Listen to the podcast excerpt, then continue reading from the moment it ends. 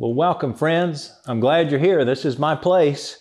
I'm grateful that you've chosen to join us online, and uh, we wanted to welcome you into my home this week just to try to make things a little more intimate.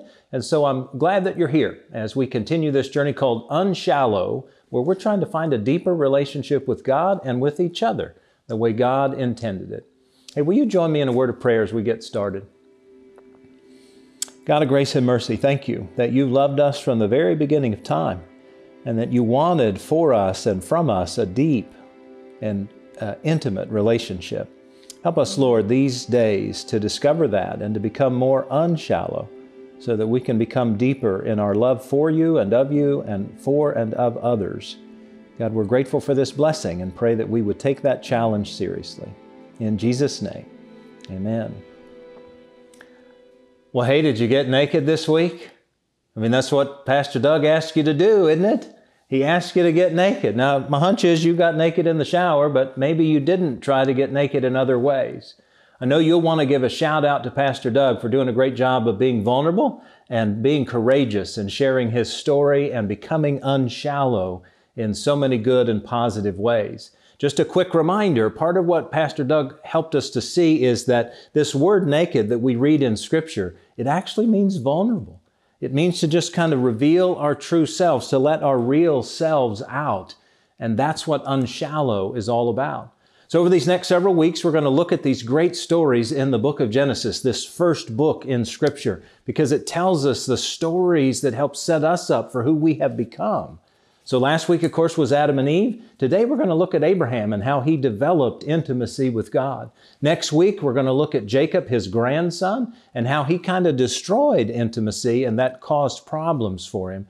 And then ultimately, we're going to look at Joseph towards the end of the book of Genesis and how he led himself into great vulnerability with his family and how that led to great, deep relationship as well. So, these two weeks, this week and next week, we're going to talk about developing intimacy, and then next week, how to destroy intimacy. now, we want to do the former more than the latter, but we got to talk about developing intimacy first before we understand how it is that we destroy intimacy. So, good news is, man, we've got this great sort of modern day guru who teaches us a lot about developing intimacy. His name's Dr. John Gottman. Uh, you may have heard of him. Over the last 30 years, he's been one of the most profound experts in research, in writing, and in speaking about uh, intimacy and relationships. His sort of seminal foundational book was called The Seven Principles of Making Marriage Work.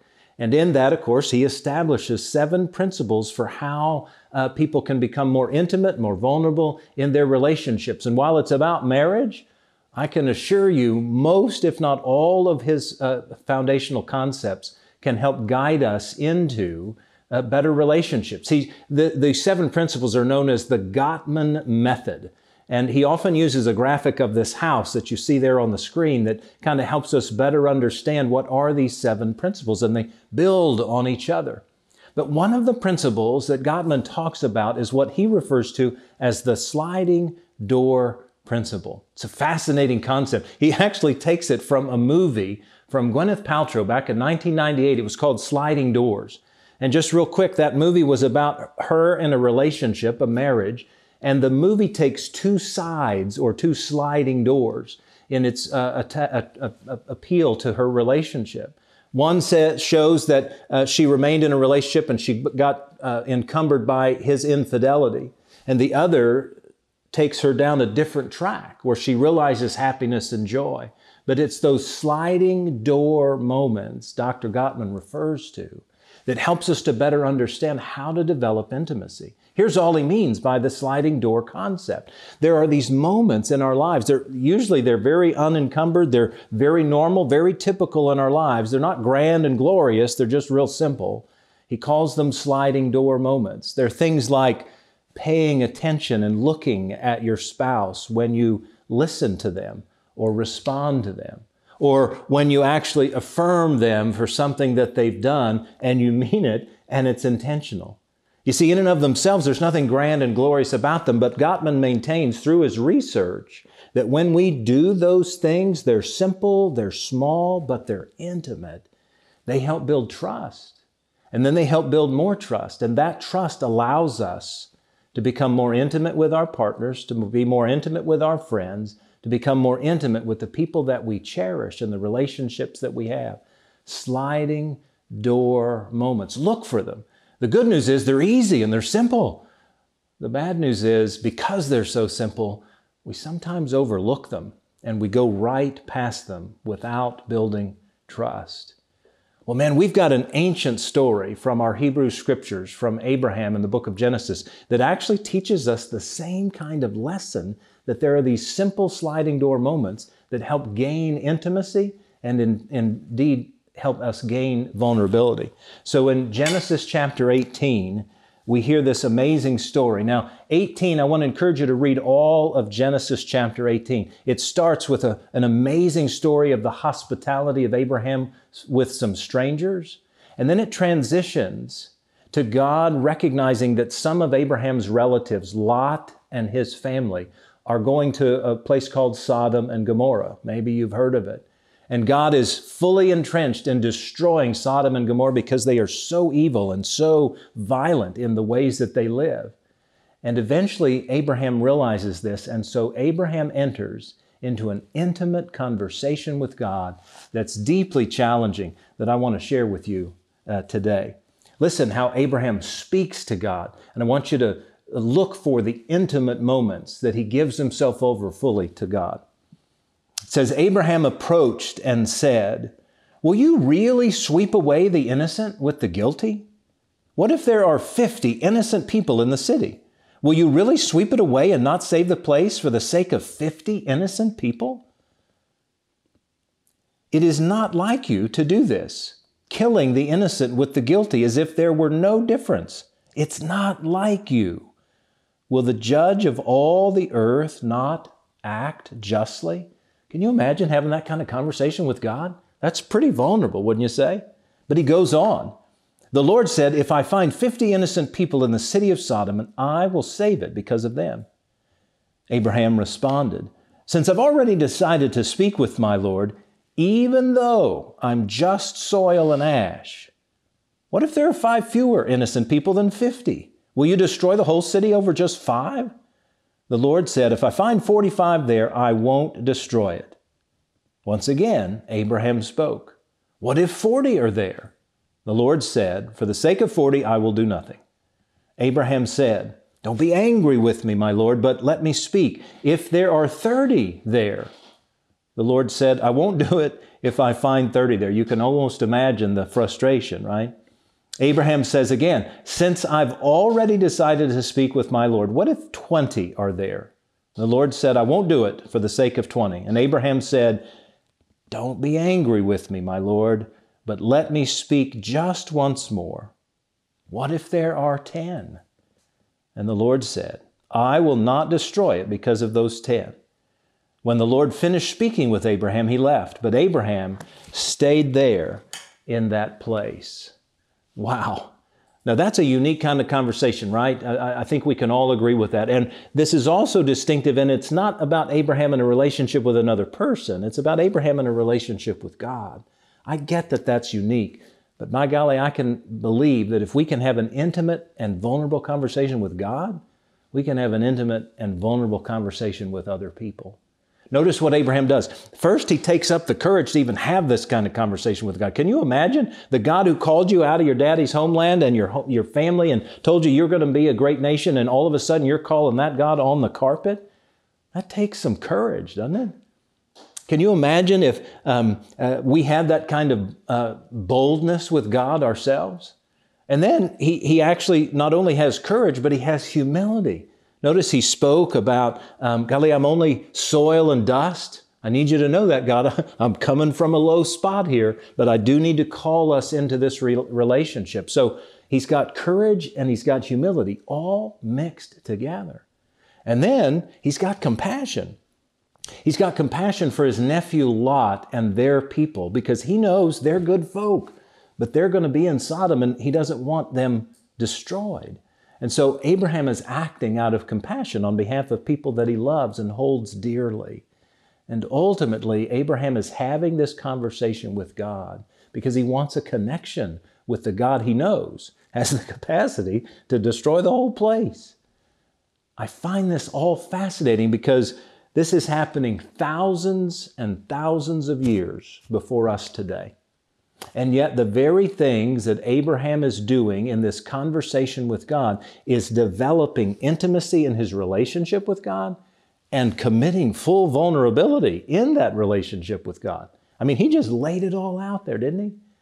Well, it's fascinating to me not only because it's so old, but also because it has such relevance to us today.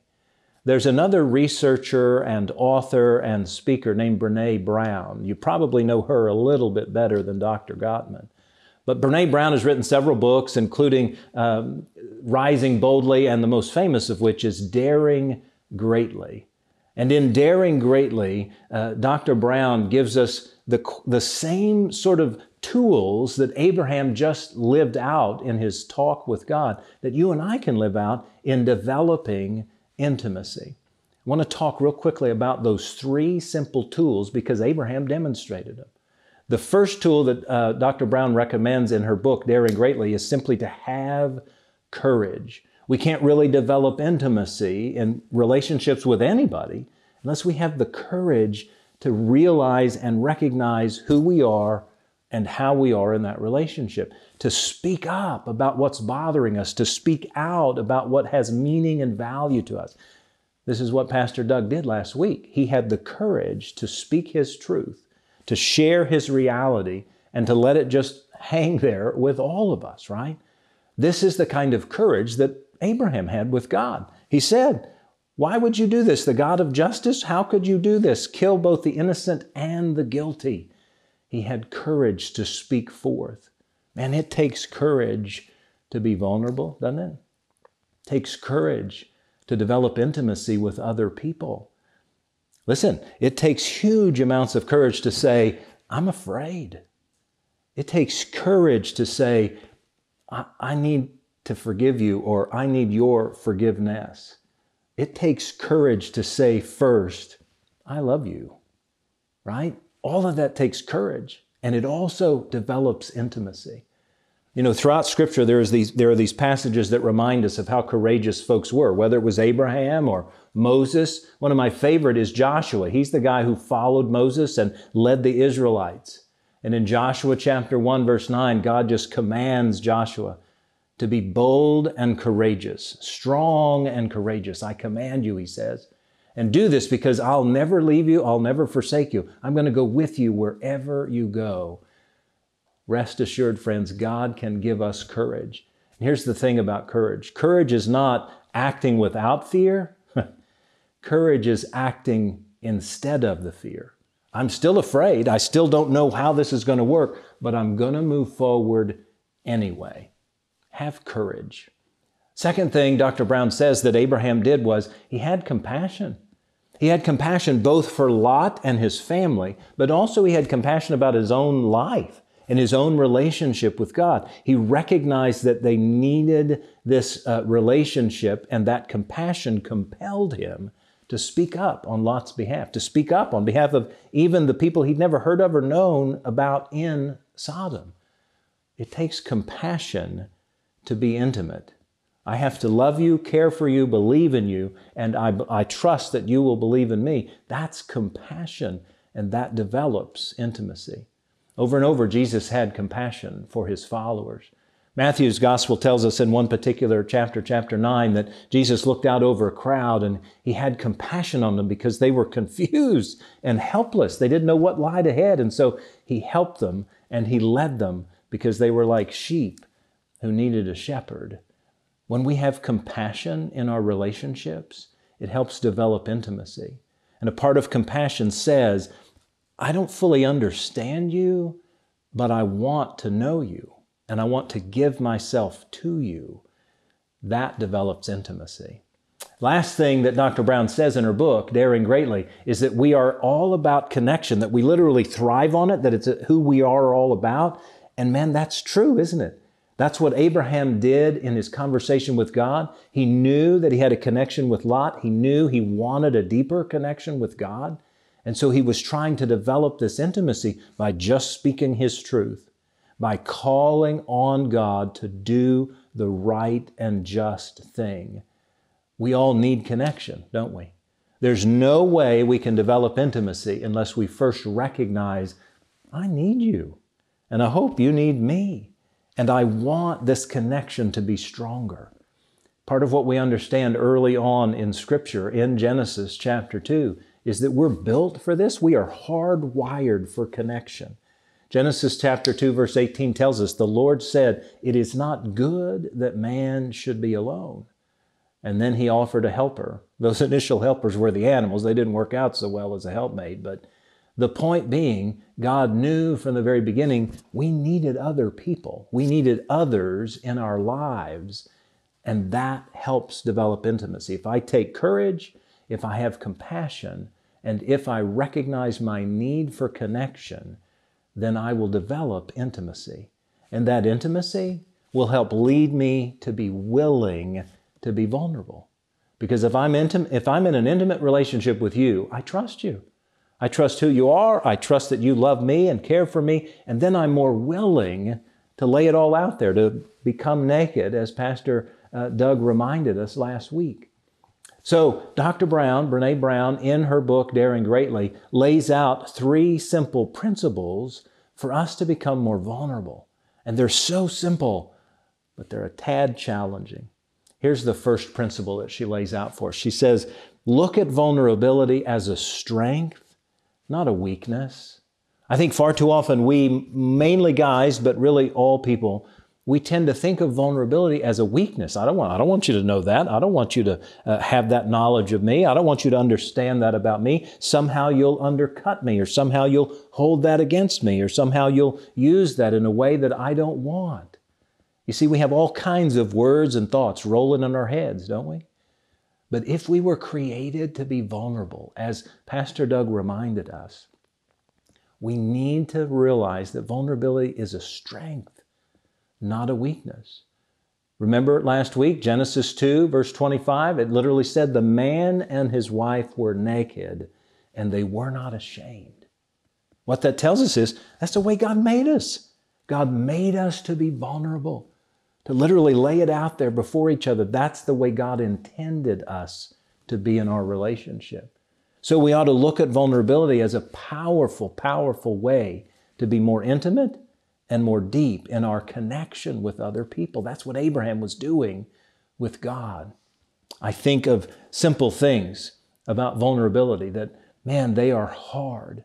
Can you imagine what it's like to um, try to get pregnant again after you've had several miscarriages?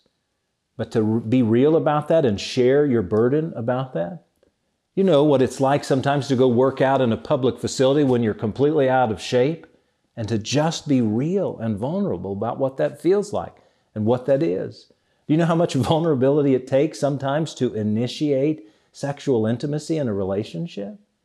That's all about being vulnerable and being real and being willing to say, Here I am, take me just as I am. And in that is found real strength. The second thing Brene Brown reminds us in her book is this that we need to claim and name our shame. Here's the deal, friends. Most of us don't want to realize this, but we've all got shame about something.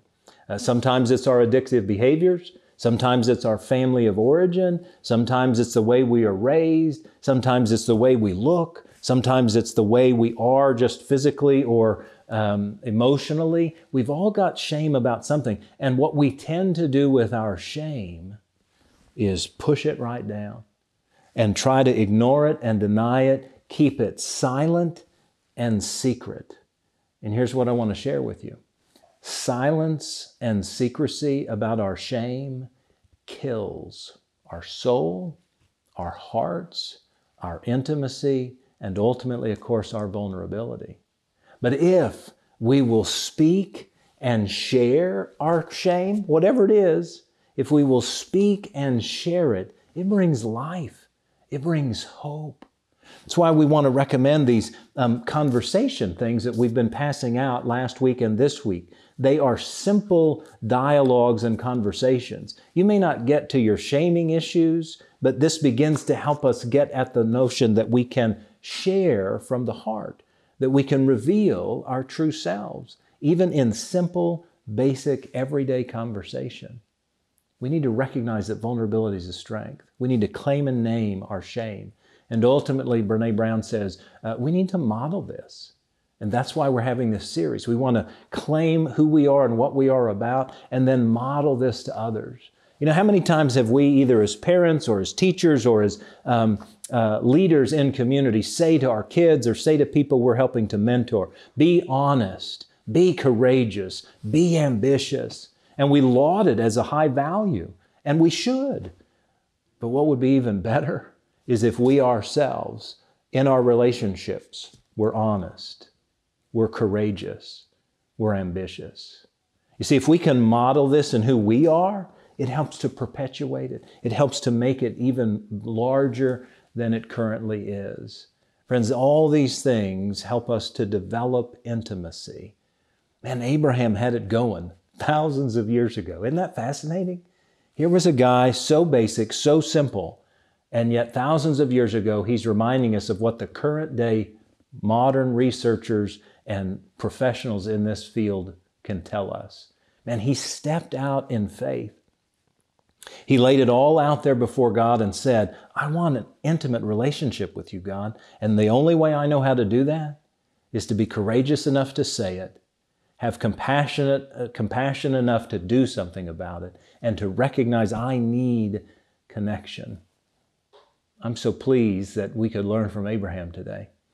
And I hope that you will be guided by his wisdom and that you will cherish the opportunity that we all have to develop intimacy in all of our relationships, whether marriage or friendships or work colleagues or neighbors. God desired for us to be fully vulnerable, to be as unshallow as we could possibly be. And in that is found life and hope for the future. I'm so grateful Abraham taught us this lesson today. Will you pray with me? Holy and loving God, thank you that you love us just as we are, and that you give us courage and compassion and connection to do something about our relationships. Help us, God, like Abraham, to step out in that courage, to have compassion for others, and to realize our deep seated need for connection. God, when we do, I am convinced we will both find intimacy and we will be more vulnerable so that we can be completely unshallow and more deep in our relationships with you and with others. God, thank you for Abraham's lesson today. In Jesus' name we pray. Amen. Hey, friends, let me just thank you for how generous you always are. Your generosity makes ministry possible. You help us be vulnerable with the community in a way that shares God's love through Christ. Thank you for doing that. You know, if you'd like to make a gift now, you can scan the QR code that's on the screen, or you can text the letters TMUMC to the number 45777. But whatever you give, thanks so much. You make a difference.